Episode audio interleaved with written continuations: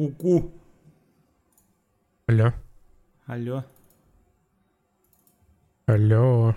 Алло. Я вижу, твой кружочек дергается, но ты ничего не говоришь. Ой. Ой. Ой, блядь. Меня слышно? Да. Что, меня тоже, что ли, не слышно? Эта шутка устарела года три назад. Как я тебя наебал-то? Вообще наебал, так Ой, наебал. пиздец, блядь. Денис, такой ты доверчивый, конечно. Ох, бля. Пиздец, лопушок. Ой, бля. А. Ладно, что, вроде разогнались. Здравствуйте, наши дорогие зрители и слушатели. Привет, дорогие зрители и слушатели. Ты, как всегда, прекрасен в своей лаконичности. Ты мог бы хокку писать, я думаю, классные. Да. Хорош. Короче, э, да, спасибо большое всем, кто нас слушает. Спасибо большое всем, кто поддерживает нас на Бусти, на Патреоне, в социальной сети Павла Дурова ВКонтакте, а также в Apple подкастах. Благодарим вас. Сегодня у нас две темы. Первая — это Baldur's Gate 3, а вторая — это Hearthstone. Две игры. Вторая это смерть кинематографа. Я не знаю, какая-то частичка меня умерла, когда я смотрел этот фильм. У меня есть контроверсивное заявление касательно этого фильма. Помнишь, когда мы обсуждали Red Notice, я на тебя наехал, что нельзя смотреть фильмы в полглаза. Нельзя на одном мониторе, чтобы он у тебя крутился, пока ты на втором мониторе какими-то делами занят. Так можно смотреть только ситкомы, которые ты до этого уже видел, чтобы когда тебе нужно, чтобы просто что-то в ухо тебе бубнило. Так. Я посмотрел Heart of Stone, это э, Сердце Стоун, новый боевик от Netflix с э, Галь Гадот. И, блядь, я, я, я переобуваюсь, нет, все. Я, я сдаюсь, я, блядь, сдаюсь. Есть, все-таки есть в этом мире фильмы, куда входит и Heart of Stone, и Ghosted, и этот Red Notice ебучий, которые годятся только для того, чтобы реально не бубнили у тебя на втором мониторе, пока ты занят чем-то интересным на первом мониторе. Ну, это, сука, невозможно, блядь. Я этот двухчасовой фильм смотрел 4 часа, из которых дополнительные 2 часа у меня ушли на ТикТок кулинарный, который, который было намного интереснее листать, чем смотреть это дерьмо сразу. это невозможно. Это, это просто... это, зач- зачем это снимают? Кто это снимает? Вот смотри, ты, понятное дело, продюсер Netflix, тебе нужно чем-то забивать сетку. Тебя я прекрасно, чувак, могу понять. Вот людей, которые соглашаются это снимать, э, зачем они это делают? Это не вставить ни в какое портфолио, на этом, я уверен, не заработать особо денег. Какой-то молодой, начинающий, не очень опытный режиссер, он заинтересован должен быть в том, чтобы хоть как-то постараться, чтобы снять фильм себе в портфолио. Но вот, вот это зачем снимают люди? Никто не старался, блядь. Режиссер не старался, костюмеры не старались, кастинг-продюсеры не старались, сука, сценаристы не старались еще больше, чем все остальные. Нахуя вы это делаете? Чё, чтобы чё? Нахуй, нахуй все это нужно? Зачем на это тратить свое время? сейчас, ты, ты, ты пока разгоняй, мне сейчас надо э, 20 секунд еще погуглить, чтобы э, продолжить эту тему. Продолжи пока вот это нахуй свое. А что ты гуглишь? Я гуглю имя. Эм, похуй, короче, некий э, режиссер-сценарист, по-моему, да, все, я вспомнил. Чарли Кауфман, я недавно прочитал эту новость на ДТФ, очень хорошо высказался на тему подобных фильмов и забастовки актеров и сценаристов, которые сейчас... А, Э, Чарли... сценаристы же бастуют, вот в чем дело-то, ёб твою мать. Не-не-не, смотри, погоди. Э, Значит, Чарльз э, Кауфман, чувак, чувак, уважаемый кинематографист, снявший эм, этот «Быть Джоном Малковичем» и «Вечное сияние чистого разума» и вообще, ну, А. много всего хорошего снял. Он как раз очень хорошо сказал, что такие фильмы, они как раз компрометируют кинематографию. Понятно, что главные ублюдки во всей этой истории — это воротилы Голливуда, боссы, которым нужно просто снять э, в ТикТок формате какого-нибудь флеша, чтобы потом сцена с Чудо-женщиной завирусилась и все сходили купили билетик. Но когда сами кинематографисты впрягаются в такое говно, они сами себя компрометируют. Ну Потому да. что Это же стыдная хуйня. Это не просто стыдная хуйня, это, ну, для нас, зрителей, стыдная хуйня. Для кинематографистов это хуйня опасная, потому что реально, зачем нужен живой человек, для производства такого фильма, как э, Heart of Stone.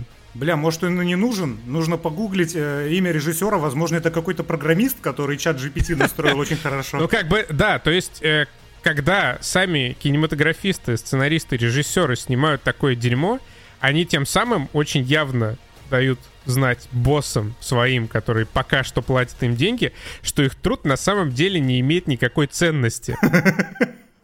Ну, это есть... компромат на самого себя. Когда ты снимаешь такое, ты компрометируешь себя. И себя, и всю профессию. Чарли Кауфман очень здравую вот эту мысль выразил, потому что до тех пор, пока появляются в таком количестве такие фильмы, все чаще у боссов студийных будет появляться мысль о том, что нахуй не нужен живой человек снять такое дерьмо. Ну, то есть он посмотрел, типа, вышел какой-то фильм Гальгадот, он же сам прекрасно понимает, босс, что это дерьмо полное. Но он смотрит, например, этот фильм занял топ-1 по количеству проигранных часов и минут в домохозяйствах в США. И он такой, ну класс, контент есть, он работает, а как сделать его еще дешевле? Убрать просто всех мешков с мясом. Потому что, ну реально, зачем? Я, я даже в какой-то мере могу понять этого босса, зачем ему платить какие-то деньги. Это же еще время нужно дать сценаристу, там, неделю. Только Джеймс Ган у нас пишет э, сценарий за 90 минут, пока срет в туалете. Остальным требуется какое-то время. Зачем? Можно реально попросить у чата GPT написать сценарий, он тебе сценарий вот такой вот выдаст за 10 минут. Короче, что такое Heart of Stone? Это типа шпионский, типа боевик, типа триллер э, с Галь Гадот, которая здесь в роли четверного агента. Она работает в Ми-6, но на самом деле она работает в Хартии. На, на, на масонов, которые смешно называют э, друг друга, но не всех агентами-картами. Например, Галь Гадот — это червивая девятка. И у них есть искусственный интеллект, который называется «Сердце», это сердце находится в цепелине где-то на высоте 26 километров. Очень вообще потрясающая идея засунуть самый мощный искусственный интеллект в цепелин на 26 Это, это же даже не их идея, это, блядь, идея из черной вдовы. Но... Ну, то есть там тоже в облаках плавала база суперсекретная. Тут суперсекретный МакГаффин летает где-то в облаках. Типа, да, что это... Ну, ладно, пускай, не суть. И главное, что это сердце, оно нахер вообще не нужно фильму ни- никакому. Никакому в мире фильмы, включая последнюю миссию невыполнима, не нужно это сердце. Оно нужно только для того, чтобы опять вот эту вот клишированную и, видимо, продающую херню в виде тонны спецэффектов, с интерфейсом искусственного интеллекта, как у Тони Старка, впихнуть свой фильм, наверное, чтобы эту кучу спецэффектов было видно в трейлере.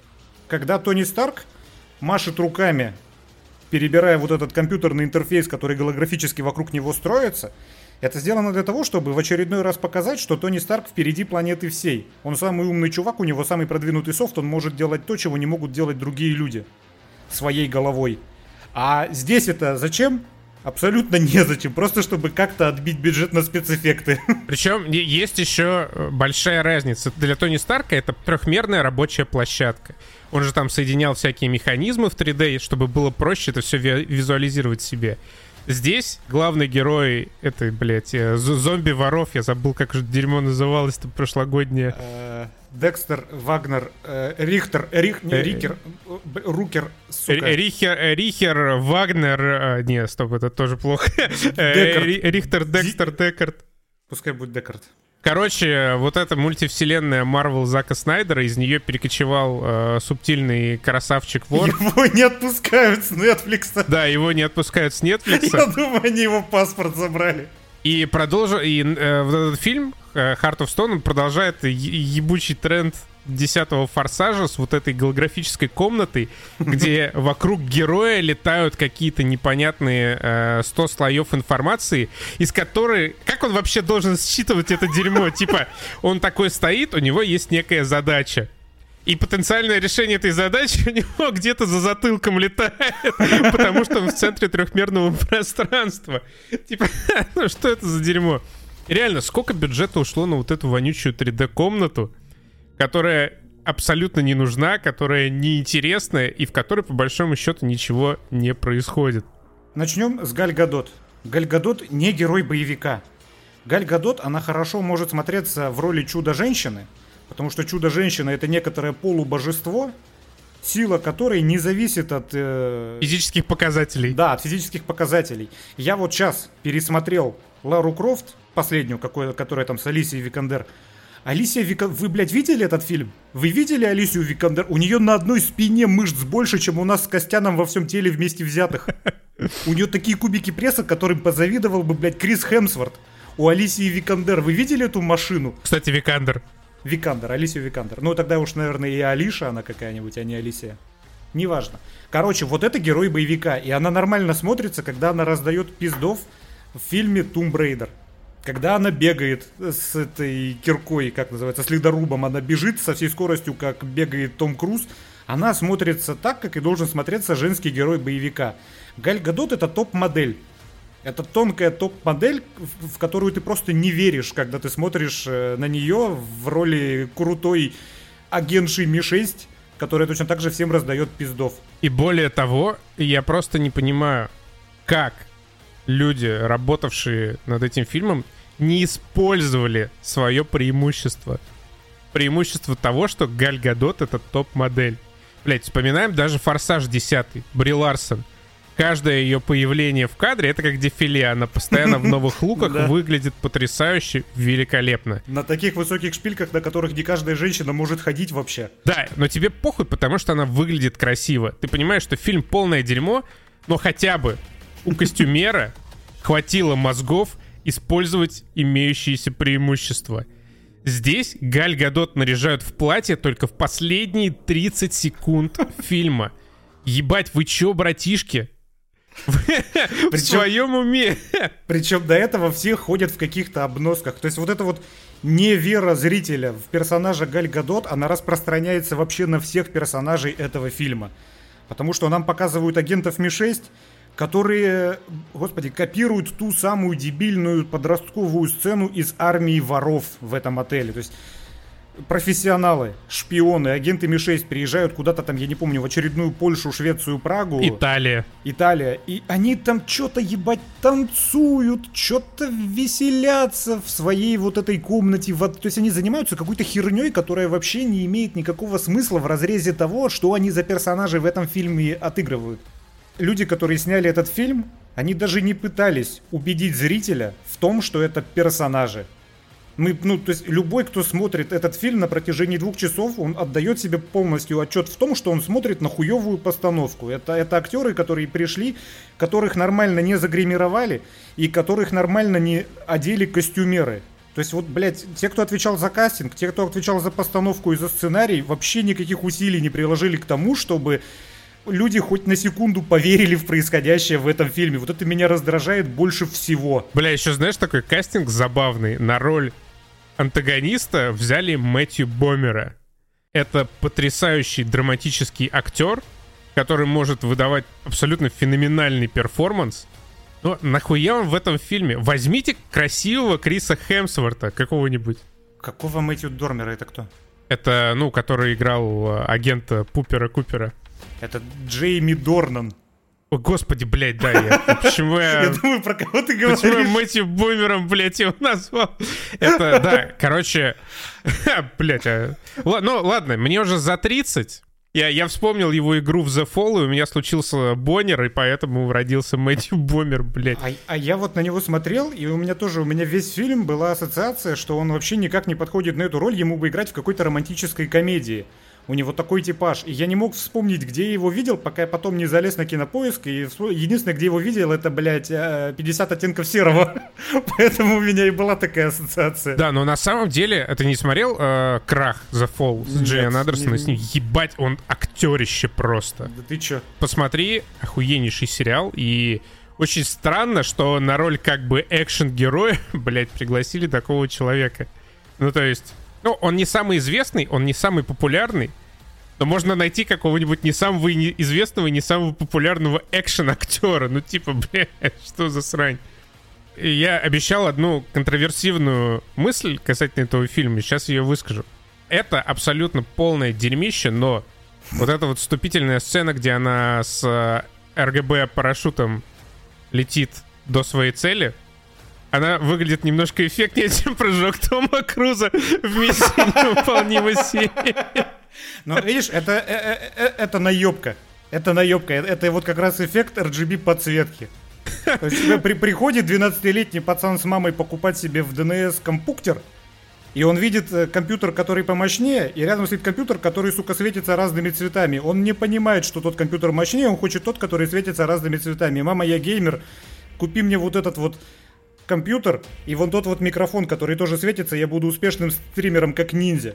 Вот, вот, вот в этом суть этого фильма. То есть вот эти все блестяшки и пердюльки, они туда вставлены для того, чтобы отвлечь внимание от того, насколько пустой этот фильм и как не хотели люди его снимать, которые его в итоге снимали. Да, и я считаю, что большое упущение э, в том, что как бы создатели таких фильмов, они не идут еще дальше. Например, там есть вот это вот бессмысленное указание локаций, в которых э, находятся главные герои, типа Великобритания, Лондон. Ебать, спасибо реально в какой-то момент, ну, надо было, можно было написать, типа, Нью-Йорк Санктум Санкторум. Все таки what the fuck, блядь? И без, без пояснений, знаешь, типа, и рядом стоит вот этот дом э, Стивена Стрэнджа. Заебись было бы. Самой иронии не хватает этому фильму, ты хочешь сказать? Да, да, да. Или, например, когда вот она спасалась из э, квартиры, где-то в Лиссабоне, не в Лиссабоне. Короче, когда их накрыли со светошумовой гранатой, когда она психанула и э, наушник свой из уха выдрала, должна была заиграть и она должна была ворваться вот в костюме чудо-женщины в эту квартиру и раскидать всех. Без объяснений, потом бы она просто мгновенно переоделась в другую одежду где-то за кадром. Просто такой типа ТикТок what the fuck, motherfucker. Фильм же снят ровно для этого. Ну, фильм снят как ТикТок. Да, блядь, это, это, это вот эпизод сериала. Пока чувствую съемок, это эпизод какого-то просто сериала. Причем даже не самого хорошего, не Breaking Bad, блядь. Ну, типа, как я встретил вашу маму спинов. Ну и плюс Галь Гадот играет мега херово, и тут сценарий, вот он чуть-чуть... Он подчеркивает ее неумение играть. Он чуть-чуть получше, чем в Red Notice. Она тут говорит хотя бы не совсем клише, но она в целом все равно общается, примерно как Леон Фиджеральд Кикедади во втором мультике по Resident Evil ванлайнерами. Я, я не знаю, она, по-моему, хуже стала с годами говорить по-английски. Потому что вот а, а она сейчас где-то на уровне Анны де Армас уже. Деградирует. А, как будто она не может уже целые предложения отыгрывать многосложные. Но, с другой стороны, в, ка- в каком фильме в последний раз у нее было целое предложение? Ну, как бы, ну, вот, вот не помогают артистке развиваться, не дают ей просто таких реплик, на которых можно было бы хотя бы знание английского языка точить. Ну и кастинг, блядь, ну это полный... Вот э, тебе показывают... Вот вспомните из э, DC вот эту вот черную женщину, которая там главной-то была в отряде самоубийц. Но ты на нее смотришь, и от нее исходит какая-то угроза. Ты чувствуешь какую-то власть, которая в ней заключена в этом, которая заключена в этом персонаже. Тут тоже есть черная женщина, которая одна из главных в этом Айрон э, Харте, в этом, в этом Харте, в этом э, чартере, я вспомнил. Чартер называется их агентство. И я думаю, блядь, они еще рейсы на Мальдивы организуют время от времени, чтобы подзаработать. Вот ты на нее смотришь, и это просто реально с остановки цепанули какую-то женщину. Самое интересное, что при этом на какой-то третьей, четвертой, десятой роли у них, блядь, Глен Клоуз. Э, Абсолютно потрясающая. Ну, это бел белобрысая, э, как светловол... Пиздец, я что-то... Э, светловолосая старая женщина, которая там королем была. А, ну да. Абсолютно охуенная, которая может играть кого угодно. Там еще и Марк Иванир есть. Ты помнишь, что такое Марк Иванир? Э, Это э, кайфовый, по-моему, ну, короче, он уроженец СССР. А, да-да-да-да, который вечно русских играет, да-да-да. Да, он, он и в играх дофига где был. Он играл этого Сета Рогена в Вульфенштайнах, он играл в этих, в метро и в первой и во второй части. В, в английской причем версии. Английская версия, которая была, он отыгрывал там персонажей, соответственно, на английском языке и часто пробрасывал еще русские реплики охуительный актер, но вот что-то с кинокарьерой у него, походу, не клеится. Позвали его сюда сниматься. Слушай, ну это уже лучше, чем короткометражка по Ghost Recon Future Soldier. А, а что это вообще такое? Я Блин, Ubisoft знаю. лет 15 назад, или это по Wildlands было, я уже даже не помню. Ну, ниже Ghost Recon есть, и когда-то вот выходила короткометражка, по-моему, называлась э, Ghost Recon Alpha или типа того, игровой, игровая короткометражка. А, live action? Да, live-action, когда вот Ubisoft только начала заигрывать с э, фильмами, ну, со своих короткометражек начала, и там вот он был в одной из главных ролей mm-hmm. в короткометражке. Но он крутой, безумно мужик, он озвучивает просто потрясающих персонажей. Ну и вот здесь, да, у него просто роль до полторы секунды. Короче, говна кусок, блядь. Ну, это, это стыдная хуйня, ее опасно смотреть. Ее опасно смотреть, ее опасно снимать, потому что, да, мне кажется, незавидное будущее ждет тех людей, которые приложили хоть какую-то руку к созданию этого проекта. Но Baldur's Gate 3. Да, Baldur's Gate 3, ебаная пропасть которую я упал на 90 часов. И до дна колодца ты так и не долетел, надо полагать. До дна колодца я не долетел. Мне кажется, мы примерно на одном месте остановились, где-то в начале третьего акта. Да, да, да. И я решил взять пока перерыв. Мне все охуенно нравится, но просто пока хватит. Пока хватит. Пускай пропатчит, пожалуй, и я закончу Baldur's Gate 3. Не должны игры столько идти. Baldur's Gate — это лучшая игра последних пяти лет и следующих пяти лет. Но даже такая игра не должна, блядь, быть такой долгой. Это просто невозможно. Типа, то, что я не прошел ее до конца, это не показатель моего отношения к этой игре, потому что я сейчас страшную вещь скажу, я и GTA 5 не прошел до конца ни разу, хотя несколько раз начинал. Я RDR 2 не прошел до конца. Я даже, блядь, Моровин свой любимый ни разу не прошел до конца. Потому что если игры такие, блядь, огромные, то ты начинаешь в нее играть, и какой бы потрясающей она ни была, через 50 часов тебя уже тошнит от нее. Потому что, ну, сколько можно? Ну, не знаю, не знаю. Я и Моровин прошел в Скайриме 180 часов, и в Ведьмаке 180 часов. Не, у меня, возможно, тоже э, в Скайриме 180 часов и в Моровинде 250 часов, но это я заново начинал их много-много раз, а не до конца один раз прошел. Единственное, по-моему, единственная такая большая РПГ, которую я прошел до конца, это как раз Ведьмак. Потому что Ведьмак, он как персонаж зафиксирован, и его отношения с окружающими тоже. Поэтому там есть некоторое эмоциональное вовлечение конкретно в историю его и Цири. А вот эта игра, тут этого эмоционального вовлечения нету, потому что ты сам себе создаешь сюжет по ходу прохождения. Не поэтому.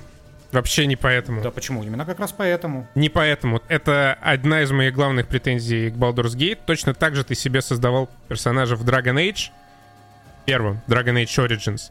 И там эмоциональное вовлечение было максимальное, но по совершенно другой причине.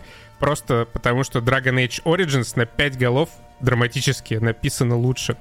Я э, не уверен, что я это когда-то озвучивал, но я в целом предполагал, что Baldur's Gate, когда выйдет, она меня задушит юморком Лариан, как когда-то меня задушила первая Divinity Original Sin.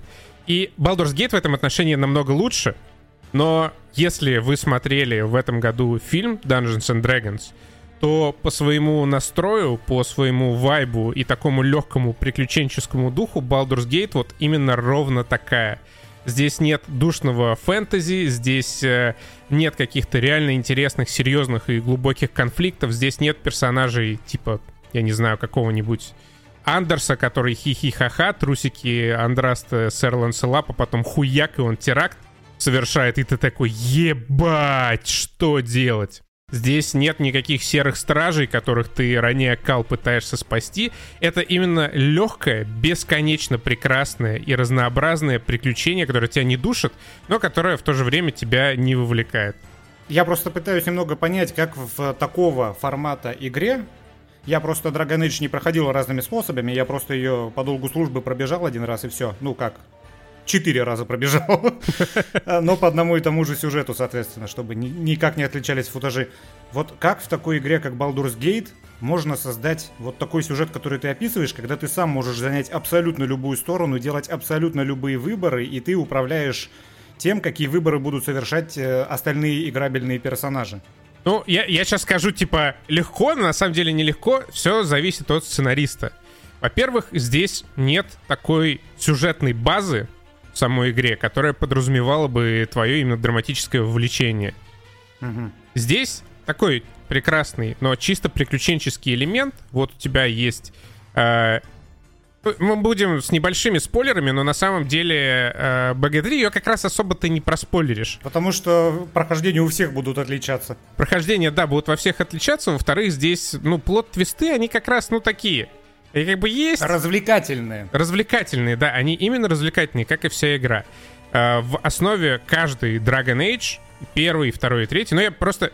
А, почему Dragon Age? А, на самом деле много вышло прекрасных игр, и со времен Dragon Age в том числе, И наверняка в комментах уже кто-нибудь нам пишет, типа, чуваки, а как же Original Sin 2, а как же Pillars of Eternity, а как же Тирания, а как же э, этот War, Warpath.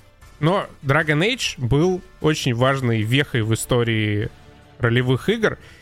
Это как, знаете, выходит GTA, и после этого все игры в открытом мире, условно говоря... Ну, говно. Ну, не то чтобы говно, но типа должны соответствовать. Ну, потому что вот игра задает тренды. Так в свое время BioWare была трендсеттером э, и с Mass Effect, и с первым Dragon Age Origins. Я охотно верю, что Pillars of Eternity и вот эти вот все замечательные игры, они правда хорошие, но, по крайней мере, мне, как обычному игроку, надо вот, чтобы было дорого еще. Да. Чтобы было сбалансировано, а не вот э, 5 томов текста. При всем уважении к хорошему тексту на 5 томов. И Dragon Age была настолько идеально сбалансированной игрой, и первая, и вторая, и в какой-то мере третья, что она тебе давала потрясающую вот эту вот базу с многогранными конфликтами, которые тебя вот крючочками цепляли потихонечку. Там был тоже юмор, его было очень много, он был очень качественный.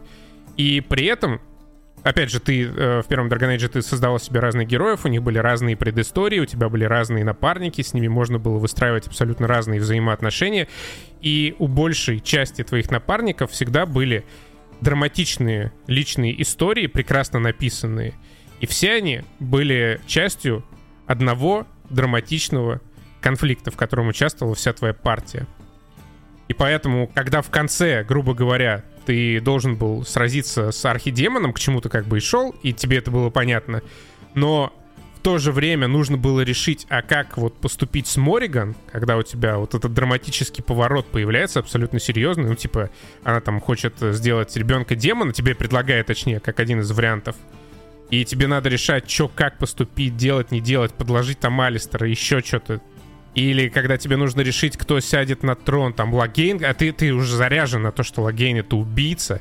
Ты прошел через э, все земли, которые он там опустошил. Но при этом ты понимаешь, что у него тоже как бы есть своя логика. Короче, очень сложные, грубо говоря, уровня там песни льда и пламени, взаимоотношений между героев, очень сложные темы. Тебя это все вовлекает. Ну ладно, у Baldur's Gate просто иное немного, да, настроение. И у Baldur's Gate еще тональность у реплик другая. Когда ты играешь в Dragon Age, ну и даже в Mass Effect, хотя Mass Effect это такое более линейное кинематографическое приключение, но все равно у тебя как бы меняется тональность реплик, которые ты выбираешь. Здесь же, э, вне здесь тоже очень много выборов есть в диалогах, но чаще всего они такие все равно с каким-то юмористическим окрасом. А реплика, которая как раз как бы негативная, она чаще всего с, такой, с таким со злым подъебом сформулирована. То есть, да, здесь э, вот эта вот эмоциональная амплитуда в э, диалогах, она довольно странная. И в том числе из-за нее не получается вот именно проникнуться историей, погрузиться в нее. Это вот одна из двух претензий больших моих к Baldur's Gate 3, но при этом я в целом, наверное, много вообще плохого скажу про Baldur's Gate 3, но это не отменяет Больше, того... чем хорошего. Ну, те, хорошее просто уже везде написали, уже везде сказали. Я, э, типа, давайте зафиксируем в граните, что Baldur's Gate — это просто охуеть какая крутая игра. Такие выходят реально раз в поколение. Я готов поставить свою печать качества. Реально, Baldur's Gate 3 вернул мне вот это потрясающее ощущение исследования, которое я не испытывал, возможно, с Моровинда. Когда игра поощряет твое исследование, когда у тебя нет ведьмачьего чутья, когда каждое твое действие приводит к какому-то неожиданному, но интересному результату. Причем все вот это исследование, оно скомпоновано на такой мизерной карте, по сути, если бы вот на размер вот этой играбельной карты первого акта и втор... особенно второго акта, который еще меньше, чем первый акт, посмотрели какие-нибудь авторы Far Cry, они бы только посмеялись. Но, но прикол в том, что буквально на каждом перекрестке, на каждом повороте в Baldur's Gate 3 происходит что-то, и это в 95% случаев что-то интересное. То есть вот ты, бывает, играешь в Ведьмака, которого я тоже очень люблю, считаю отличной игрой, но там у тебя карта была утыкана в том числе вопросиками, всякими побочными квестами, где нужно взорвать какое-нибудь гнездо очередных утопцев. И ты вот смотришь на эту карту, Думаешь, так, вот там у меня основной квест, может я сверну на 2 секунды и позачищаю гнездо этих самых утопцев, и мне за это дадут ресурсов. Baldur's Gate вообще так ни разу не работает. Тут вообще тут нечего зачищать, тут нет вопросительных знаков. Ты идешь в сторону от основного квеста, потому что ты знаешь, что вот за ближайшим поворотом тебя будет ждать что-то охуительное, и тебе интересно. Я 40 сраных часов вот эту мизерную карту первого акта зачищал, потому что это, сука, интересно. Я хочу увидеть все, что там есть. Причем вот слово «зачищать» это оно неприменимо к Baldur's Gate 3. Ну да, неправильно выразился. Ты исследуешь, ты реально исследуешь Baldur's Gate 3. Потому что даже самое что-то мимолетное, ты встретил каких-то, свернул за поворот, встретил каких-то двух братьев. Начинаются минорные спойлеры. Два брата такие, ебать, мы ищем свою сестру, а ты иди в жопу, мы и без тебя справимся. Ты такой, ладно, окей. И там через э, пару еще перекрестков приходишь на какое-то болото, и там уже валяются два трупа этих брата. Ты берешь свиток, э, чтобы разговаривать с мертвыми, задаешь пять вопросов, понимаешь, что происходит, где их сестра, кто ее похитил. Идешь, разговариваешь с какой-то ведьмой, ведьма на тебя натравливает кучу каких-то гнолов, которые до этого были овцами, ходили по этому болоту. Потом ты спускаешься в подземелье, и это еще, блядь, подземелье такое же огромное, это не то слово, но оно такое же насыщенное, как и основная карта, которая над поверхностью. Ты оказываешься в этой пещере, потому что ты пошел за этой бабкой, чтобы спасти девчонку, и ты сворачиваешь немного не в ту сторону, в которую тебе нужно, и ты встречаешь какое-то поселение людей-рыб, которые молятся какому-то божеству. Оказывается, что это божество это просто какой-то сраный гнол-самозванец, и у тебя есть выбор, что со всем этим делать и как со всем этим разобраться. Опять сворачиваешь куда-то не туда, попадаешь в какое-то поселение грибов, которые тебе тоже рассказывают о том, что у них там произошло, и самое что интересное, тебе интересно это слушать. И тебе интересно вообще, что они тебе скажут, как они общаются. Они общаются при этом не губами и языком, там летают какие-то споры, которые позволяют всем, кто в этих спорах находится, общаться телепатически. И все персонажи, по сути, вываливают на тебя эту экспозицию бесконечную. Но это сформулировано всегда настолько лаконично, что я за вот эти вот 80 часов, которые наиграл, я ни разу не пропустил ни одну реплику. То есть я даже вот дочитывал сабы, я дослушивал, как это будет озвучено, потому что игра озвучена охуительно. И они настолько лаконично все это формулируют, что это не выглядит как ебучие стены текста в какой-нибудь Horizon или в какой-нибудь Control условный. Типа да, когда вот ты в другой игре приходишь в поселение, ты такой идешь за бутылочкой пива на кухню, такой типа, ну сейчас будет, блядь, 5 часов диалогов. Здесь такого нет, да. Э, то есть, с одной стороны, игра, она тебя недостаточно вовлекает, в ней нет драматизма, но с другой стороны, она тебя при этом не душит бесконечным потоком вот этой ебаной воды, которая тебе не интересна. Здесь все говорят строго по делу, достаточно остроумно, и да, озвучка, вау. Эта озвучка настолько потрясающая, что здесь есть Джей Кей Симмонс, и Джей Кей Симмонс, он играет хуже всех. Да, да. Представьте себе игру, где Джей Кей Симмонс это самый слабый актер озвучивания.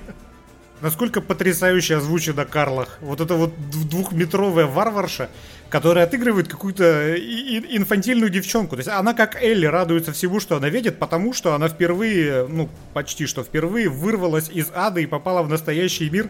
Ей все охуенно весело, ей все охуенно интересно. Причем у нее есть еще своя драма, когда она узнает, что Гарташ, вот этот вот, это самый главный злодей, как ее там разрывает. Она, да, там, да чуть... там все, Орин, вот это вот кровожадная, вау, просто охереть. Не, актеры отыгрывают просто феноменально. Это одна из наиболее качественных, эмоционально и круто озвученных игр тоже за последние годы. Тем более в таких масштабах почти каждый персонаж вообще в принципе в этой игре озвучен. Хотя бы одна какая-нибудь реплика есть почти у каждого героя. Когда ты доходишь до вратов Балдура, по-моему, во вратах Балдура впервые появляются NPC-персонажи, с которыми нельзя поговорить. Ну, типа, на, которые не, на которых нельзя нажать, и они тебе ничего вообще не скажут. Первые вот эти вот, э, условно, горожане. Угу. В первых двух актах, поправьте меня, пожалуйста, если я не прав, нет ни одного невраждебного персонажа, от которого нельзя было бы услышать хотя бы одну реплику. Я вот, например, пришел к вратам Балдура, там сначала у тебя деревенька с беженцами, и ты как бы идешь, ты просто, ну, тыкаешь туда-сюда на разных героев, и каждый рассказывает свою, даже одним-двумя предложениями рассказывает какую-то свою историю.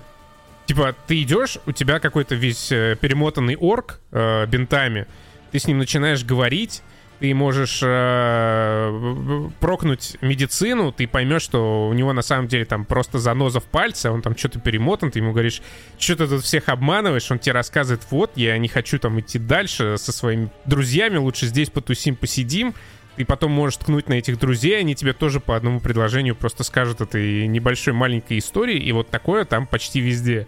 И при этом там много таких стычек небольших, даже с дружелюбно, скажем так, настроенными персонажами, которые не просто тебе одно предложение говорят, а с которым происходит диалог, причем диалог вариативный, и там тоже можно выбрать всякие прикольные реплики. У тебя там, например, в мозгу червь, который чувствуют гоблины, и они э, признают в тебе вожака. И там на какого-то я такого наткнулся, и он сначала начал залупаться, и говорит, типа, слышь ты, тварь, целуй мои ботинки. Тут я такой врубаю вот это свое authority, и говорю ему, нет, ты целуй. Он такой, о, блядь, это ты, а, а, а, абсолют, окей, ладно, я больше так не буду. И собирается уходить, и можно ему сказать, нет, целуй ботинки, и он целует тебе ботинки. То есть можно, там можно и ублюдка отыгрывать, причем в этой игре. Можно, я так понял, вообще занять сторону зла. Там как бы в каждой вот такой вот крупной локации есть какой-то форт э, зла и форт добра. Я, поскольку я из тех людей, которые э, боятся обидеть NPC в видеоигре, я добряк, и поэтому я занял сторону добра, но я так понимаю, там можно, в, в принципе, настолько к стороне зла примкнуть и расквашивать всех людей во славу абсолюта этого самого. Никто тебе как бы не запрещает. Что немаловажно, огромное, блядь, спасибо игре, там отсутствует вот эта вот ебучая система парагона. То есть там нету никакой глобальной шкалы, которая бы у тебя заполнялась в ту или в иную сторону, в зависимости от твоих выборов. Эта система это полное говно, потому что она не дает тебе менять свою тактику. Здесь этой системы нету, поэтому ты вполне можешь половину локации пройти как добряк, а потом передумать и проходить э, оставшуюся половину акта как, ну, как, как мразь, которая пойдет и выпилит всю эту рощу с друидами. Что, чтобы тебе дала красивый эльфик? Я, поскольку все-таки был добряком, я ее ёбнул, и я очень сожалею об этом. Отсутствие вот этой системы это лучшее решение, которое можно принять в 2023 году, делая ролевую игру. Потому что вот Mass Effect научил индустрию плохому, потом везде, блядь, эта хуйня была какое-то время. Ну, по крайней мере, из таких, из попсовых, дорогих RPG, э, в которые я играл. Э, персонажи. Я упомянул эту Карлах, но там все достаточно колоритные. Вот они, я так понял, не такие драматичные, и взаимодействие с ними не такое личное, как в Dragon Age, но они все колоритные. Там есть вот этот вот э, маг, который переспал с богиней, та его заразила магическими хламидиями, и теперь у него пенис отвалится, если он не будет в него втирать магические предметы. Там есть это клерик, которая сама себе память стерла, потому что того требует долг, поэтому она не помнит, что с ней происходит и что за артефакт она с собой таскает. Это женщина-лягушка, которая, как там, гифьянки называется раса, да? Гитьянки, да. Гитьянки. Вот э, она должна была быть мужиком, мне кажется, по-хорошему, потому что мне ее как женщину сложно воспринимать. Когда я с ней общался, особенно когда она мне в трусы лезла, она сильнее всего, что иронично лезет тебе в трусы, я жалел о том, что в этой игре нету такой физики, которая была в Скайриме, что и нельзя вот так вот взять пакет со стола и на голову надеть. Поэтому мне пришлось это... Знаете, это такая вот, вот эта вот фэнтезийная раса, а, они все такие какие-то полулеопардовые, и иссохшие. Это вот, знаете, это как вот женщина-гепарда, которая играла Кристен Уик в «Чудо-женщине» 1984, только которая до этого два месяца сидела на диете из мифедрона. Вот так выглядит эта раса. Как, как Джухани из Котора. Э, предположим, да.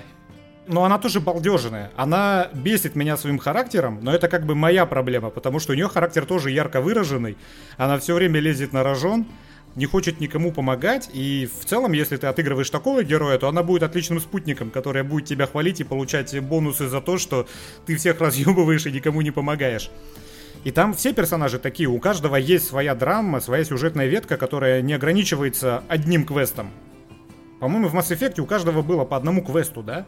Да, это был стандарт. Это, это был стандарт. Здесь, даже если, предположим, этот квест как бы и один, это не вот такой вот ярко выраженный квест, как в Mass Effect, где ты его берешь, у себя на корабле и летишь на какую-то да, планету. Летишь на планету его. и да, да. Да, здесь у каждого есть своя персональная история, и она развивается на протяжении всех этих трех актов. плавно развивать. Ты даже не замечаешь того, как она развивается, потому что, опять же, это игра, в которой ты не, не идешь по сюжету, ты просто идешь. И куда бы ты ни пошел, в какую бы точку карты ты ни пришел, просто гуляя по этой карте, тебя там будет ждать что-то интересное как я, я ж не закончил ту историю-то вот с этой вот э, ведьмой, где ты по пути... Я, наверное, часов 10 выполнял вот этот квест, потому что, ну, по ходу этого квеста ты идешь еще в разные стороны, находишь там разные поселения, у тебя всякое разное происходит. В итоге до нее, ты до нее доходишь, ты можешь спасти эту девчонку, убив эту ведьму. Ты можешь отпустить эту ведьму, чтобы она дала тебе некоторый бонус за это. Ты можешь вообще оставить эту девчонку у ведьмы, и ведьма тебе просто даст, опять же, некоторый бонус. Я спасаю эту девчонку, убиваю эту ведьму, Девчонка говорит, ах ты сука такая, у меня-то с ней был уговор, и я у нее в плену, со, она беременная, со своим неродившимся ребенком, но она воскрешает моего муженька почившего. Ты такой, ну ладно, блядь, иди нахуй, неблагодарная свинья. Выходишь на поверхность, она стоит у гроба своего мужа, плачется. И ты такой подходишь к ней, смотри, я подобрал какую-то волшебную ветку этой бабки, я могу воскресить твоего мужа. Она говорит, давай, воскрешаешь мужа, он встает в виде зомби. Она такая, ты что натворил, мы не так договаривались. Ты говоришь, ну, типа, не хочешь, как хочешь, я его обратно могу зарубить. Она такая, не-не-не, я как-нибудь что-нибудь придумаю и верну его обратно к жизни. И она берет его под мышки и уводит домой. в брачную постель этого зомби. Я не знаю, возможно, дальше в третьем акте есть какая-то развязка этой истории, но я до нее не дошел. Я думаю, должна быть. Более того, когда ты идешь меситься с этой ведьмой, решаешь этот квест, можно еще зарулить немножко в сторону, найти там дерево. Если у тебя прокнет внимательность, ты найдешь дупло в этом дереве, сунешь туда руку и найдешь письмо, которое даст тебе еще один способ завершения главного квеста вот этого первого акта ты там найдешь доказательства против, ну, в общем, а, определенное доказательство, ты такой, вау, блядь, и это просто восторг. У тебя не было туда никакого значка, у тебя не было никакого ведьмачьего чутья, которое бы тебя туда привело. Ты просто его находишь, и ты понимаешь, блядь, у меня сейчас появился еще один вариант разрешения конфликта. И это ж мы все говорим только об одном аспекте. Да. Мы еще даже про геймплей ничего не говорили. В геймплее это, ну, окей, на самом деле не такая новая в этом плане игра Baldur's Gate 3 в Original Sin. Тоже можно было делать всякое и по-всякому, но опять же вернемся к той мысли, что Baldur's Gate это дорогая, крутая игра, поэтому мы забываем про дешевый Original Sin. Ну, блядь, ну да, да, все любят, когда игры дорогие, красивые, с катсценами и полностью озвученные, с макапом и прочим графоном. Ну, вот так, а что поделать? И даже не надо с этим спорить, потому что онлайн максимальный в стиме у Baldur's Gate раз в 8, по-моему, выше, чем топовый онлайн у Divinity Original Sin 2. Так что все любят дорого-богато. Да, это абсолютно так. И здесь игра — это чистый immersive sim, когда перед тобой находится бесконечное число инструментов и возможностей решить поставленную задачу вне зависимости от того, о чем идет речь.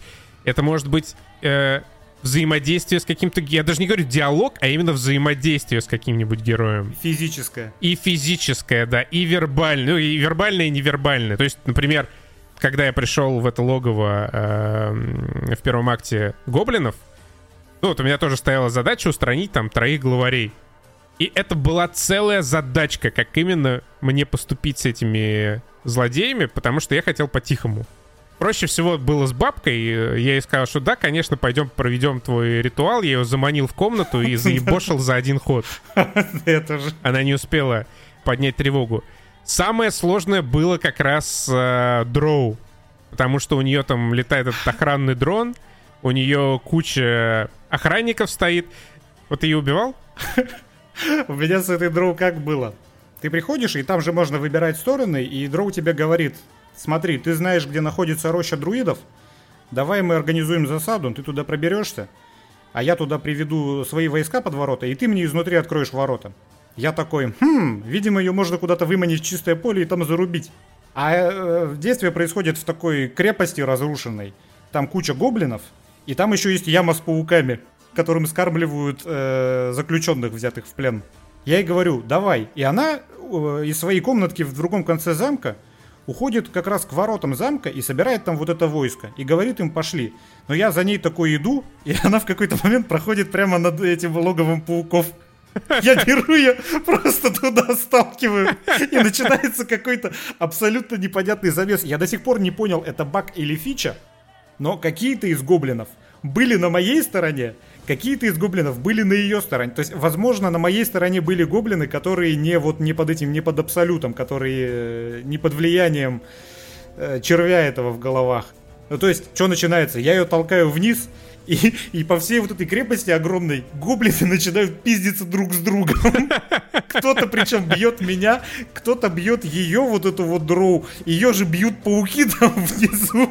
И я посреди этого завеса такой стою и думаю, ебать, вот это охуенно. Я решил эту проблему иначе. Вот она стояла э, со своим этим с гонцом такой комнатке, которую отделяла пропасть небольшая от следующего помещения. И там туда-сюда глаз летал. Угу. И периодически он пролетал по деревянному мостику, который можно разрушить. И там еще было несколько стражников. Я э, сделал так, чтобы два стражника и этот глаз оказались на мосту, причем у меня не было кошки, тогда спала призыва кошки. Кошка может приманивать противников, э, привлекать внимание и собирать их в одном месте. У меня не было этого спала. Я просто, ну, знаю, физически им преграждал там и сям путь, привлекал внимание другими способами. И в тот момент, когда вот этот глаз, еще два стражника оказались на мосту, я его просто обрушил. Ну, типа, никто не понял, что происходит. А потом э, за Карлах я просто пнул нахуй этот дроу в пропасть. И она улетела. Бля, охуенно. Я, я не ту пропасть выбрал, твой вариант повеселее. И точно так же я поступил э, с этим вожаком, который э, На троне сидел. разговаривал с мертвым, да, Элитидом. Я просто сбоку к нему подошел, к этому трону, и выпнул его в пропасть, которая по левую руку.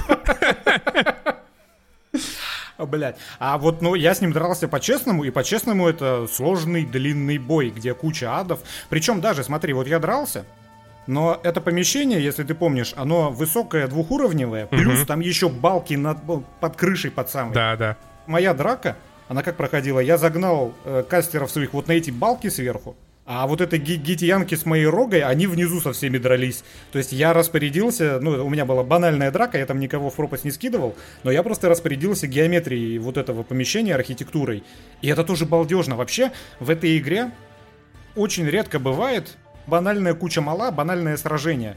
Потому что там обычно у тебя какие-то необычные противники. Например, ты когда только открываешь, да, это, это пролог между первым актом и вторым, когда ты в эту церквушку приходишь, ты там встречаешь в первый и последний раз несколько типов врагов. Сначала ты там э, с кобальдами встречаешься, которые все набуханные, и сражение происходит в помещении, где куча стоит э, бочек с бухлом. И они еще в этих бочках прячутся.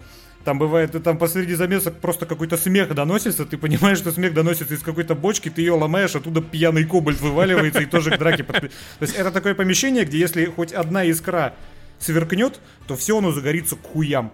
Потом ты приходишь в помещение, где какие-то собачки бегают, и эти собачки, они э, отключают магию в каком-то радиусе, по-моему. Короче, там вот какие-то такие вот приколы почти что в каждом бою есть. Когда у тебя, вот у меня финальный был замес первого акта, ты защищал как раз вот эту рощу друидскую, это, сука, натуральная осада Хельмовой пади в миниатюре. У тебя был этот бой, или ты как-то иначе Нет, проходил? нет, я через дипломатию, я по-тихому вынес вот этих боссов, А, и все, до боя. Да, и просто э, на меня на самом деле сагрились эти гоблины, но я просто через... э, ну, потому что я не, я не придумал, как избежать боя в тронном зале. Мгм. Я, ну, спихнул э, главаря в пропасть, но как бы все это увидели. Я пытался потушить все огни, я пытался через невидимость его спихивать, но что-то никак не получалось. Наверное, можно было, знаешь, там, блядь, бочек каких-нибудь реально наставить, чтобы им преградить э, зрение. Но, типа, мне было уже лень, я долго пытался, э, и в какой-то момент решил, ладно, похер, я с ними попижусь. И потом просто там можно, типа, налево свернуть и через какую-то щель выползти и оказаться вообще далеко-далеко оттуда. И без э, агро просто я оттуда ушел и пришел потом в эту рощу, поговорил с этим с Хельсингом, он там дал подзатыльник своей э, подопечной, которая с какими-то там черными друидами пыталась э, что-то что придумать. И все, на этом у меня все мирно и спокойно закончилось. Ну вот, а я э, в итоге была вот эта битва, и что она представляет? У тебя вход в вот эту рощу, такая высокая, не знаю, типа шестиметровая стена крепости и ворота. И начинается бой, они там все стоят внизу, это какие-то гоблины, пара каких-то здоровых орков, ну и все. А, и пауки еще, и пауки. И ты такой стоишь, думаешь, ну и что они мне сделают? Я наверху, они внизу, сейчас я их всякими спылами расстреляю, начинается бой. Че вы думали, блядь, пауки сразу же запрыгивают на 6 метров на эту стену, начинают опиздюливать моих. Это еще не конец. Там внизу есть несколько гоблинов, которые с такими же, знаешь, с бочками взрывоопасными, как и при осаде Хельмовой пади, они начинают бежать, сука, к воротам. Если они добегут, то ворота взорвутся. И более того, э, остальные гоблины, которые не взрывоопасные, они забираются в бочки, и вот эти вот огромные пещерные орки, они эти бочки закидывают на стену. Соответственно, бочки ломаются, и эти гоблины начинают пиздить меня. То есть такой реально угар. Это как бы, конечно же, масштабы у этой битвы небольшие, но это просто тактический бой. То есть это никакая не Хельмова пать по масштабу. Но это уникальное сражение. В игре такого второго не будет уже. И до этого не было. И там таких много. Там много кайфовых модификаторов, там много кайфовых противников и много ситуаций. Например, во втором, по-моему, акте ты приходишь и попадаешь в засаду к э, какому-то демону. И если с ним не допиздеться по-хорошему, не потянуть время, то он сразу начинает тебя атаковать. А это что такое? Скрипт срабатывает в определенном месте, где ты стоишь на первом этаже, над тобой дырка и второй этаж. И бой начинается с того, что он и его подопечные, там их, наверное, в сумме юнитов 10, они вот так вот по окружности этой дырки все начинают по тебе из арбалетов хуярить. А если ты при этом договоришься с ним, системой ветвистых диалогов, то потом можно себе как раз модификаторов, если ты решишь вообще с ним сражаться, можно с ним и не сражаться, можно и другую линию развития событий выбрать, то ты э, можешь там потихоньку вырезать вот этих вот эту мелкоту, если хочешь подловить ее в темном коридоре. Ты можешь в целом обложить его вся, всякой взрывчаткой и потом одним залпом какого-нибудь фаербола всю ее взорвать, и он сразу сдохнет. Ты можешь поговорить с его собакой волшебной и переманить ее на свою сторону, и в бой уже с этим демоном она на твоей стороне вступит. То есть вот там, там столько всего можно делать. Причем, если ты достаточно творчески подходишь, ты можешь выдумать гораздо больше решений, связанных конкретно с физикой окружения, с взаимодействием просто. С эффектами. И с эффектами, и с заклинаниями, с кучей свитков, которые у тебя... Ты можешь столько придумать, что у меня на это фантазии не хватит. И вот, например, что очень важно, Почему нам не понравилась Зельда? Потому что, чтобы тебе там было весело, тебе необходимо этим заниматься. Тебе необходимо что-то выдумывать, тебе необходимо что-то конструировать. Гриндить, какие-то ресурсы искать, собирать. Да, это уже даже не столь важно. Важно то, что если ты просто с мечом на перевес идешь и всех пиздишь, это неинтересно в Зельде. А в Baldur's Gate 3, несмотря на то, что можно все это делать, что я сейчас перечислил, всякие прикольные штуки мутить, засаду устраивать, как Костян там просто в пропасти спихивать. В Baldur's Gate, даже если ты этого не делаешь, а точно так же с мечом идешь на перевес и крошишь всех, это, блядь, все равно интересно. Это все равно интересно, потому что сама вот эта боевая система, она тоже веселая. Даже если ты не выдумываешь, даже если ты не сам себя развлекаешь, а ты э, предоставляешь игре необходимость тебя развлекать. Она с этим справляется. Да, в отличие от Зельды, она с этим справляется. Но, кстати, вот что касается тактических боев, это абсолютно не та тактика, которую я люблю. Я обожаю пошаговые тактики. Я уже много раз говорил за что, и в том числе за баланс. Потому что вот э, я сказал, что 80 часов это слишком долго для такой игры, но это при том, что я потратил 110 часов на Marvel's Midnight Suns, который прошел два раза подряд. Потому что там вот это залипалово тактическое, оно дико залипательное, потому что все пиздец как сбалансировано. Ты реально, ты на грани поражения проходишь каждый бой. Как раз потому, что он продуман, все обилки продуманы, все, все вот это сбалансировано так, что тебе интересно, и ты чувствуешь каждый раз угрозу.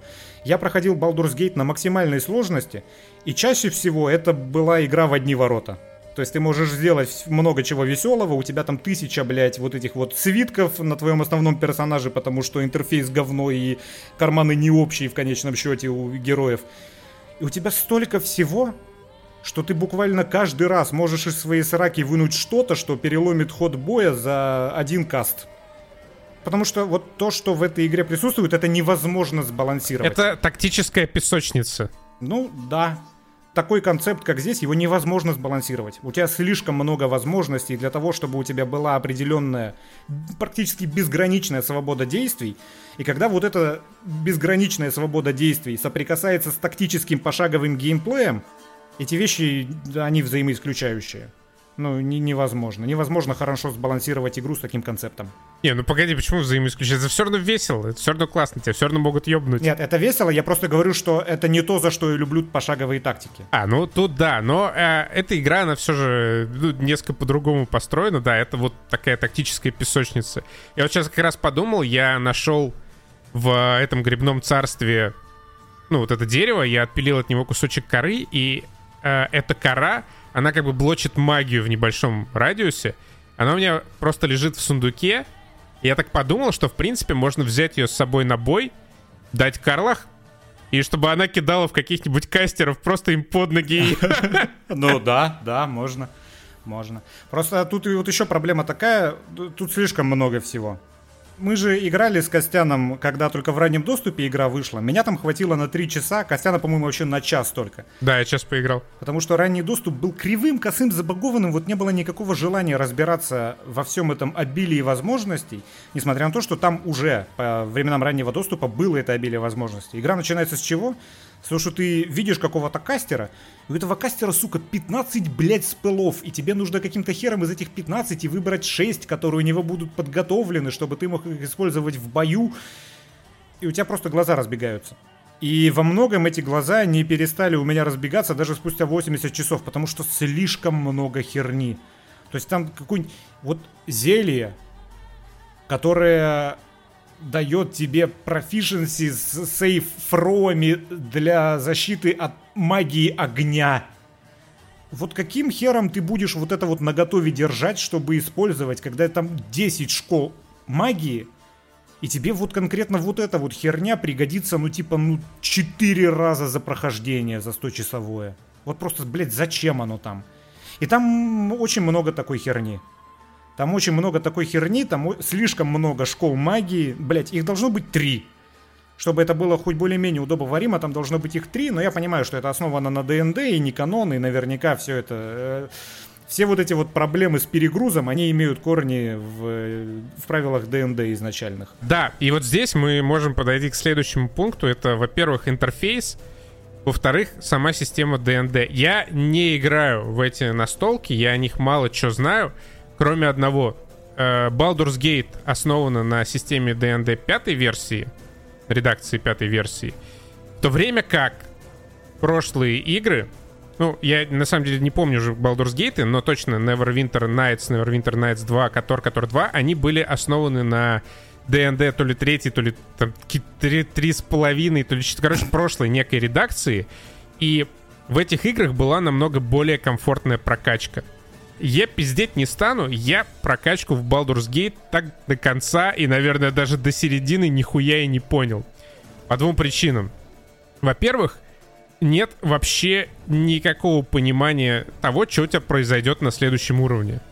Уровней при этом всего 12 на всю игру, насколько я понял. То есть ты попадаешь на вот этот вот начальный экран создания героя, ты себе что-то примерно прикидываешь, кем у тебя будет твой персонаж. Допустим, ты хочешь быть разбойником, который тычет всех э, кинжальчиками, может быть, даже с двух рук, который умеет взламывать э, все замки и который там харизматичный. Ты примерно, прикидывая хуй к носу, тыкаешь по разным параметрам, выбираешь какие-то разные спылы, выбираешь какие-то еще эти таланты дополнительные из списков 50 наименований — и что будет дальше, ты понятия не имеешь.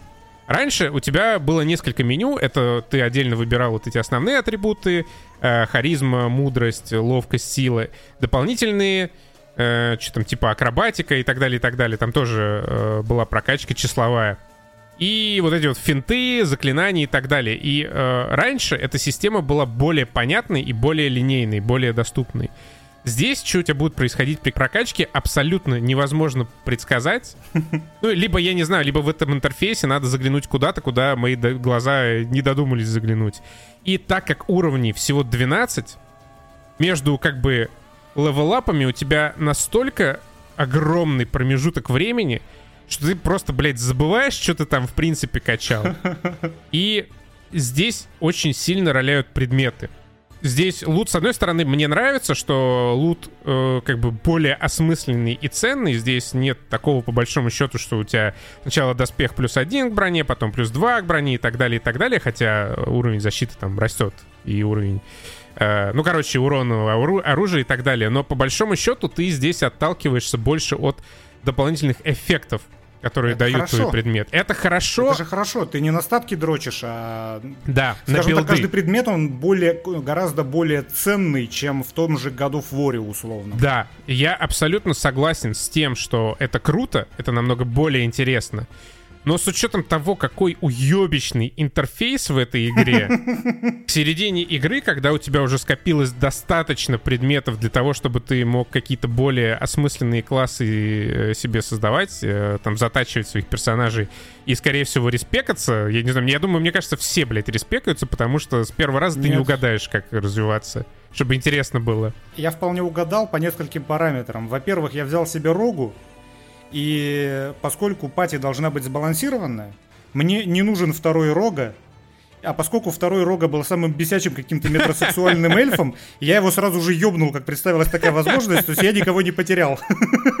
Если бы я взял, видишь, если бы я взял, например, э, варвара себе в начале, мне бы пришлось отказаться от Карлах, потому что двух варваров в пати иметь, ну такое себе. А тут, видишь, мне свезло, поэтому я ни разу не пожалел и ни разу не респекался. Ну, тут, понимаешь, тут тоже есть такой нюанс. Я, например, э, играл за следопыта, потому что я хотел там разговаривать с животными, я хотел находить э, скрытые элементы окружения и так далее, и так далее. И когда я только начал, я взял себе следопыта, который тычет двумя мечами, и так как эти оба меча у меня были отстойными, но при этом был э, лук с каким-то классным эффектом, я уже не помню, это было 70 часов назад. Мне пришлось респектнуться, потому что я ни хера этими двумя мечами не вносил, поэтому пришлось взять лук. Потом я нашел два пиздатых меча с классными эффектами, еще какую-то накидку, еще какой-то доспех, которые, ну, давали мне серьезные преимущества при атаке вот двумя мечами.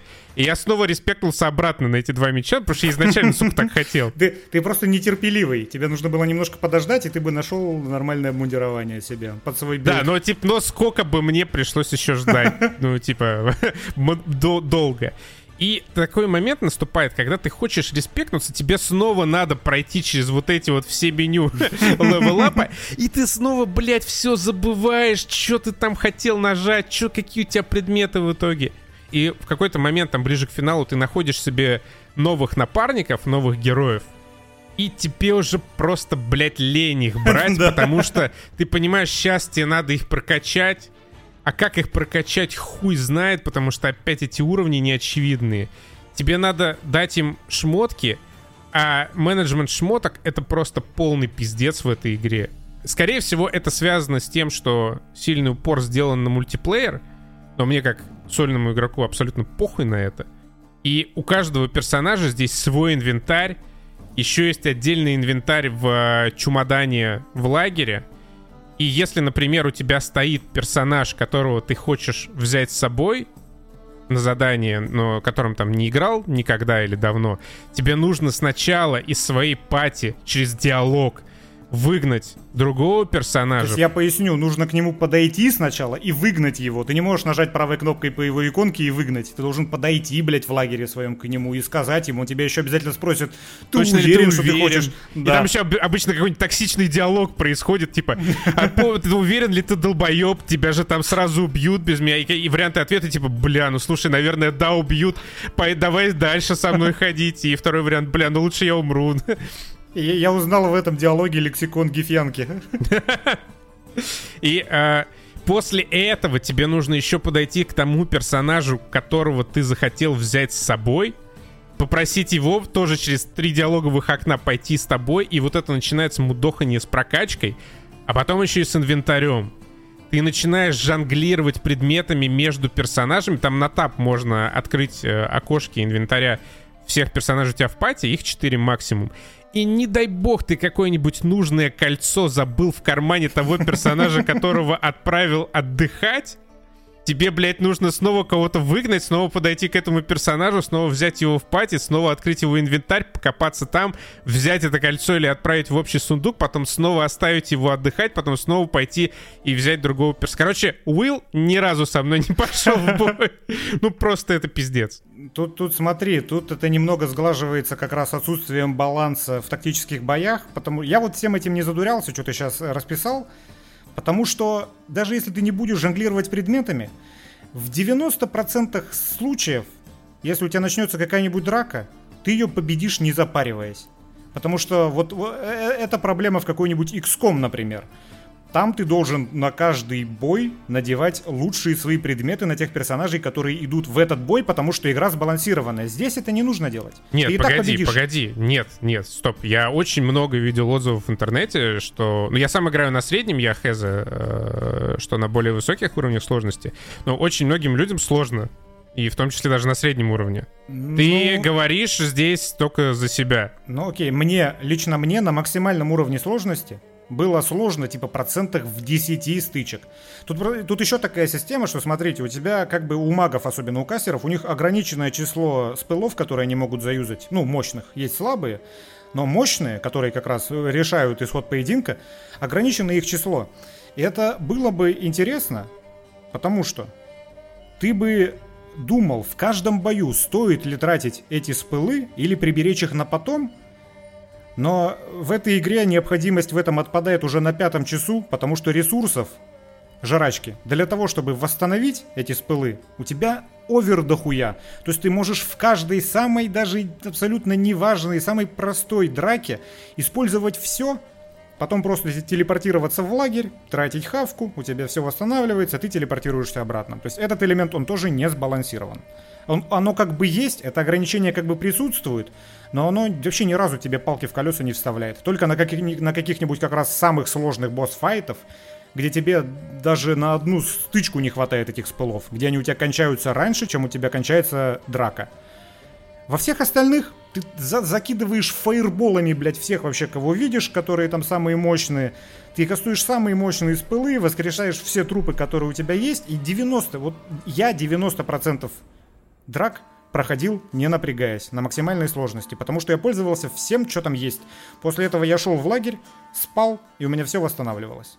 Ну, как бы в этом большая проблема баланса игры. И, несмотря на то, что все эти драки, они все равно веселые, там классные спецэффекты, все это красиво, у тебя есть, ну, много всяких способностей, которые ты можешь использовать, и тебе весело от того, что ты их используешь. Например, можно швырять одного врага в другого. Да. А потом еще можно, блядь, сундуком их обоих накрыть.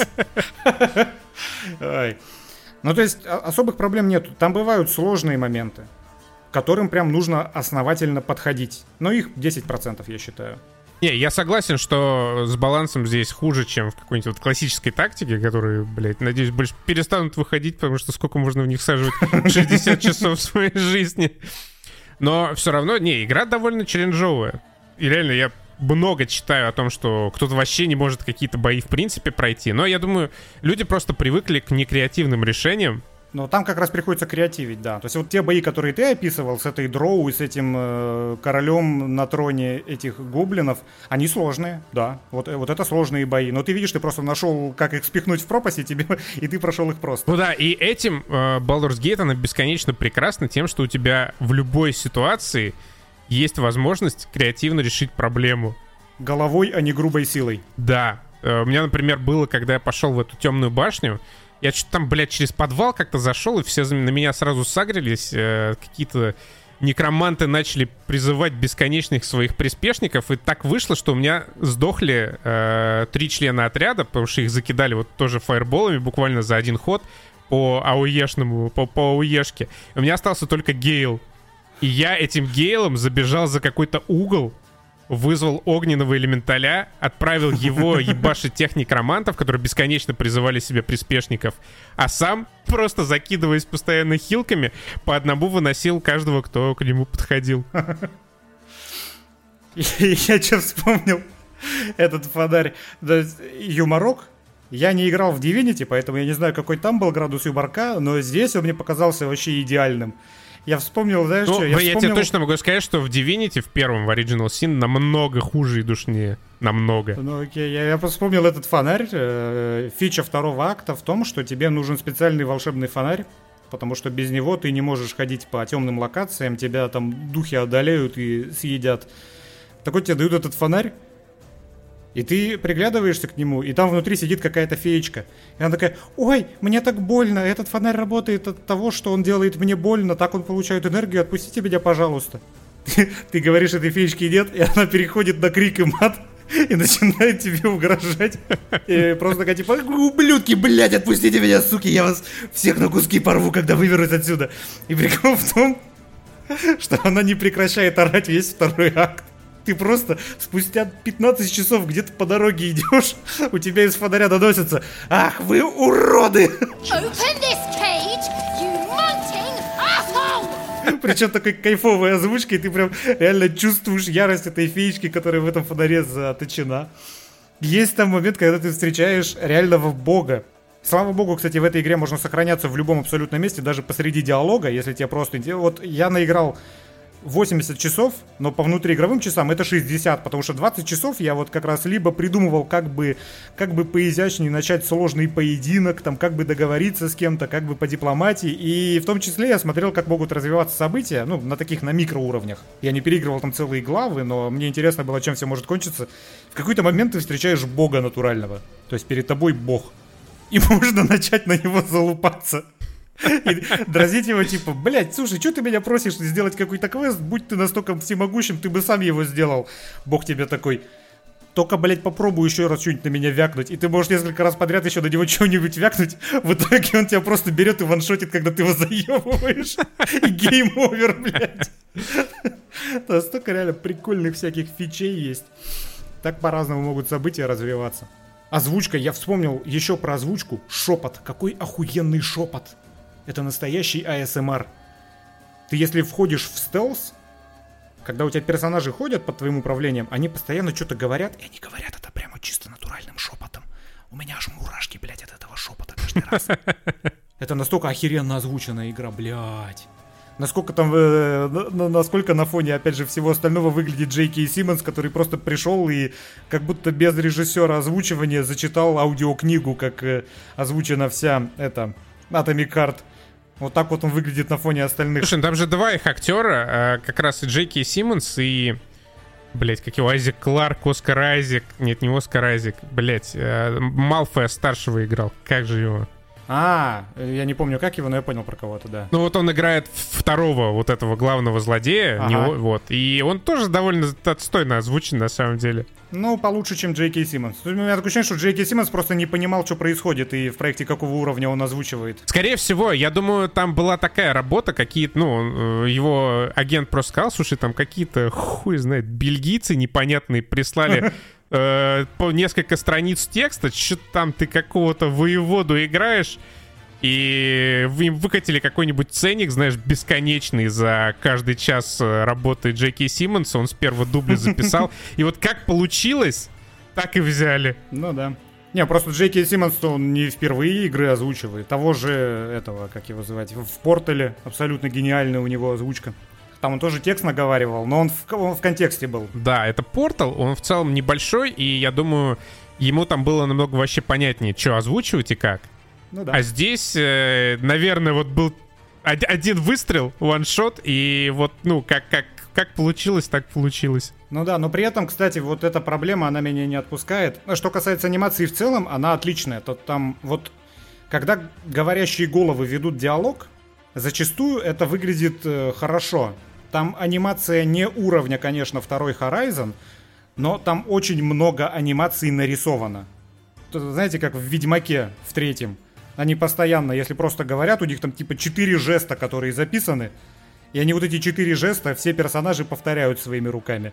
Здесь абсолютно не так. Здесь контекстно, здесь много прям уникальных анимаций, даже, казалось бы, в каких-то третьестепенных диалогах этих говорящих голов, где, соответственно, автоматический липсинг и все такое.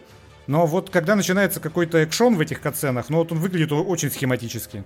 В эти моменты ты прям такой выпадаешь из магии постановки и сам себе, ну такая это моя претензия к первому Mass Effect, почему ей нужен ремейк, Ну, потому что все это выглядит схематично очень. Это как, знаешь, это как боевая система в System Shock, например. Ты как бы бьешь, и игра тебе такая, смотри, ты как бы ударил, а противник как бы получил этот урон, ты этого не видишь, но мы как бы это подразумеваем. И вот порой время от времени э, в Baldur's Gate такая же фигня, но потому что невозможно сделать все. Эта игра, она настолько э, масштабная, и она во многих своих аспектах настолько передовая, прям я не скажу инновационная, но совокупность всего, что там имеется, делает из нее игру года, и, возможно, и следующего, и предыдущего, как я уже сказал. Но ты не можешь сделать все. Ты не можешь сделать там идеальный интерфейс, какой ты можешь сделать в условной Marvel's Midnight Suns, например. Потому что здесь слишком много всего. Ты не можешь сделать везде идеально говорящие анимированные э, головы в диалогах, потому что невозможно сделать все. При том, что э, у кого-то может возникнуть вопрос, вот смотрите, не надо делать свои вот эти вот идиотские игры-сервисы, надо делать вот такие игры, смотрите, как она продалась. Это удивительное стечение обстоятельств. И проблема в том, что для того, чтобы сделать такую игру, которую сделали Ларианы, нужно обладать талантом. Не каждый, к сожалению, кто делает очередную игру-сервис, обладает таким талантом. Но не только. Здесь звезды сошлись по-разному. Во-первых, Лариан — это независимая студия. Во-вторых, им очень повезло. Они же вообще сколько им? Лет 30 уже Ларианом, наверное. Да, и все да. это время они делали разные Divinity. Их же бесконечно много этих Divinity. Раньше они совершенно другими были. И Original Sin обе стали большими хитами, которые позволили э, Ларианам, ну, грубо говоря, делать Baldur's Gate 3 столько, сколько нужно. Плюс как бы талант тоже, он не на ровном месте появился, не просто вот люди собрались и сделали Baldur's Gate 3. Все-таки Baldur's Gate 3 — это развитие идеи Divinity Original Sin. Много механик, которые есть в Baldur's Gate 3, были еще в предыдущих двух их играх. Даже в первой, сколько там Divinity первой, я не помню, Original Sin. Но в какой-то момент они просто сумели саккумулировать столько ресурсов, самых разных, и денежных, и талантливых, и так далее — что смогли вот сделать в комфортные для себя сроки ту игру, которую они вот видели, которую они хотели сделать. И получилось охуенно. Один раз э, я разговаривал даже со Свеном Винке, когда у них был у Лариан офис в, в Санкт-Петербурге. Я что с ним, кстати? Ну, закрылся, наверное, что с ним еще может быть. Это очень заряженный человек, который очень топит за креативный подход к играм, за свое собственное видение, и Baldur's Gate 3 является вот как раз таким э, магнум попусом Свена Винки и того, что он видит, когда пытается придумать какую-то новую видеоигру.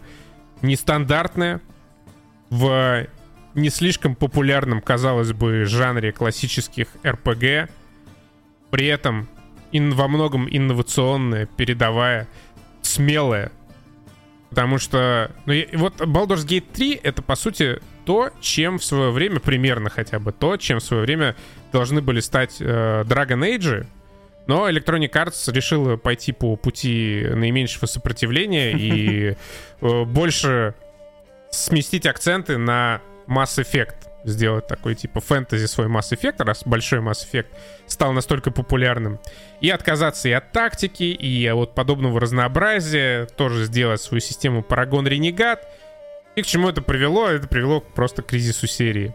Очень интересно, как далее будет э, развиваться жанр экшен RPG и классических RPG, потому что, ну, мне кажется, Baldur's Gate 3 — это такой новый трендсеттер — Хотя, может, на самом деле, нихуя ни на что не повлияет и никак не будет. Уже же издатели-разработчики провели кампанию по публичному открещиванию от этих стандартов, когда они написали, что мы не будем делать такие хорошие игры. Не, на самом деле там новость э, немножко подраздутая из нихуя. Об этом написал э, по-моему, у Орка подкастера даже был ролик э, про эту новость. Э, э, началось все с твита какого-то чувака, который сделал хуй знает что.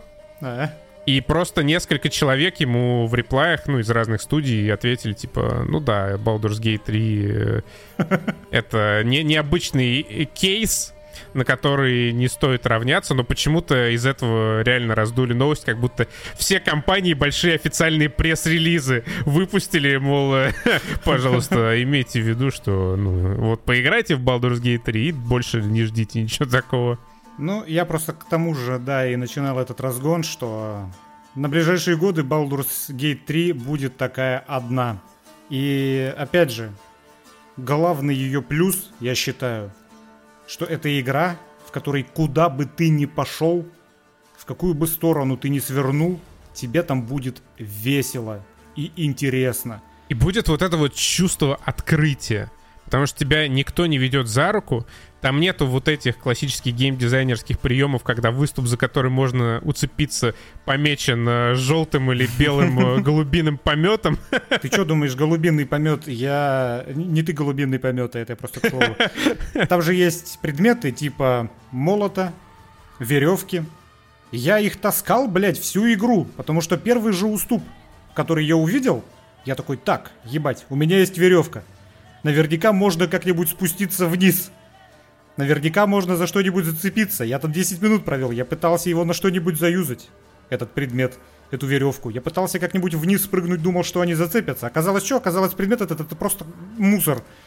Который просто называется веревкой, который просто у тебя в инвентаре, чтобы ты мог его потом продать торговцу. Я 80 ебаных часов проносил с собой эту веревку, блядь. У меня у каждого персонажа было по одной единице веревки на всякий случай. Ну, вот это я просто к тому, что, да, нету голубиного помета, к сожалению. Не, есть такое, вот этот ебучий мусор, он у тебя реально скапливается в безумных количествах. Нет э, кнопки типа просто продать мусор, там можно как бы пометить, что ты хочешь продать скопом. Но это но... все равно вручную надо сделать. Да, да, это все равно надо все делать вручную. И это вообще очень странно. Э, там же есть еще алхимия. Ты, ты находил, что там алхимия есть? Да, и, блядь, и когда ты в алхимии наводишь на какое-нибудь зелье, не написано, что да. оно, сука, делает. Там какое-то смешное пояснение, типа, о, это зелье молота. Представьте, что молотом вандали по ебалу. Было бы больно. Ха-ха-ха. И ты такой, и чё, блядь? что, что конкретно будет? При том, что если ты его сваришь, и вот оно у тебя, это зелье лежит в инвентаре, ты на него наводишь, и там написано, что оно делает. То есть это никакая не загадка. Просто если ты вдруг забыл, ты помнишь, что у тебя среди 50 рецептов, которые ты сейчас можешь скрафтить, был какой-то один эликсир, который вот конкретно сейчас тебе может помочь, и ты наводишь и просто по названию пытаешься понять, сука, это, блядь, то, что я помню, или это не то, что я помню, мне надо его или не надо его. Это вот еще вот эта срака, что безумное количество спелов, как я и сказал, перебор адовый, безумное количество зелий, у некоторых такой же эффект, как у этих свитков одноразовых со спелами. И их у тебя обычно на основном персонаже скапливается, ну реально, под 50 наименований. И вот какой-то бой сложный. И ты вспоминаешь, что то ли какой-то эликсир, то ли какой-то свиток из тех, которые у тебя есть, может тебе очень помочь в этой ситуации. И ты, блядь, открываешь инвентарь, и ты по 50, сука, предметам на каждый наводишь мышку и читаешь, что это, это то или не то, блядь, и где оно, и как оно называлось, там есть поиск, но если ты конкретно не помнишь его название, ты его, блядь, будешь полчаса искать. Причем там даже нет банальной категоризации предметов. Она как бы есть, но она кривая. Не, это ты можешь э, по типу их отсортировать, да. но ты, например, не можешь просто нажать на вкладку зелье. Можешь. Или на вкладку... Что, блядь? Можешь. Да, она там Блять, как? Где, сука? Да там, где у тебя поиск. Ты жамкаешь по этому поиску, у тебя категории высвечиваются. Но они тоже неудобные. Там тоже жопа. То есть там, например, нет разделения по маслу, которое ты намазываешь на свой меч, или по эликсирам, или по поушенам. То есть, ну, короче, это все равно жопа. Это, это не было бы такой жопой, опять же, если бы в этой игре не было такого дикого перебора по возможностям ну, тут слишком много, слишком много всего, и ты в этом путаешься. Даже спустя 80 часов я в этом теряюсь. А, это я, опять же, все к чему? Я не вижу никакого смысла каждому не попробовать в это поиграть. В Стиме можно рефанднуть через 2 часа, если вам категорически не понравится. Но это настолько сейчас э, уникальная штука, которая вот, ну, э, сделана по принципам любимых в народе тех же Divinity и D&D, но она сделана дорого-богато в кои-то веке. Она потрясающе выглядит, она отлично озвучена. И это вот в этом жанре надо полагать, я, конечно же, не играл во все это, но надо полагать по отзывам, по онлайну, по вот этим вот э, псевдообъективным характеристикам, что это лучшее, что сейчас есть в этом жанре. Да, абсолютно точно. Поэтому я не вижу смысла каждому не попробовать это. Если не понравится, вы рефанните, но если понравится, в этом залитните на полсотни часов, это будет лучшее, во что вы играли в этом году. Я абсолютно не фанат всего этого. Последнее, что я думал, во что я думал, я поиграю, это ебать в изометрическую РПГ по ДНД. Мне это вообще в хер не вперлось. Но я попробовал, я поиграл, и я оценил. Это охуенно. Это объективно единственное, наверное, сейчас на рынке, ну, если брать там реально промежуток в 5 или даже 10 лет классической РПГ, в которую можно вот, ну, как бы, в которую можно войти и в которую можно с комфортом поиграть которую тебе будет и интересно, и красиво. Потому что реально, э, может быть, Pillars of Eternity обладает намного более глубоким сюжетом. Возможно, в Pathfinder намного лучше реализована э, вот эта вся D&D хуйня. Но объективно, Baldur's Gate 3 это единственная игра, вот, которая пригодна для большинства. Потому что если вы не фанат э, классических ролевых игр, ну, блядь, не будет вам интересно играть в Pillars of Eternity. Она вас задушит в первые 15 минут, потому что там столько вываливается вот этого текста, который, конечно, если вникнуть, если проникнуться историей, подарит вам незабываемые литературные впечатления. Но, скорее всего, нет. А Baldur's Gate это, это событие. Это действительно событие. Нет смысла даже пытаться сравнивать Baldur's Gate 3 с всеми представителями CRPG, ну, потому что по масштабу это просто, ну, другой уровень. Как бы вам ни казалось, каким, как, как бы вы не ущемились от того, что ваши супер крутые CRPG последних лет э, меркнут в тени Baldur's Gate 3, ну вот просто так сошлось, что Baldur's Gate 3 это очень комфортная, очень понятная, очень дорогая и очень красивая игра этого жанра, которая пригодна для всех. И это по-хорошему настолько для всех новый игровой опыт, что, ну, пренебрегать им реально нет никакого абсолютно смысла. А знаешь, что самое веселое во всей этой истории? Так. Знаешь, кто больше всего будет рад тому, чтобы час напиздели, полтора часа напиздели про Baldur's Gate 3? Кто? Тин, которому теперь все это монтировать, бля. Ну, видишь, зато мы как раз чуть-чуть пораньше записали подкаст, знаешь, будет чуть-чуть побольше времени. Тин, сил тебе. А еще в Baldur's Gate 3 можно отверткой выколоть глаз тому персонажу из играбельных, который вам нравится меньше всего. И если хотите потом вставить ему какой-то деревянный туда в глазницу. Разве это не потрясающе? Блять, ну я, я тоже выбрал вилкой в глаз. А, а, а я, видишь, я сохранился, тоже уже сохраняться. Мне выкололи глаз. И я, конечно же, загрузился и выколол его гифьянки этой бесячей. Теперь она может видеть темноте, а да. не скрытых персонажей. Скрытых, скрытых персонажей, персонажей. Да. Ну пусть она их видит э, в моем лагере, потому что с тех пор ее и не брал. Я просто выколол ей отверткой глаз и выкинул нахуй на мороз. Пусть она там, блядь, ищет невидимых белок у меня в лагере теперь. О, короче. Все, пока. Да, Baldur's Gate охуеть. До свидания.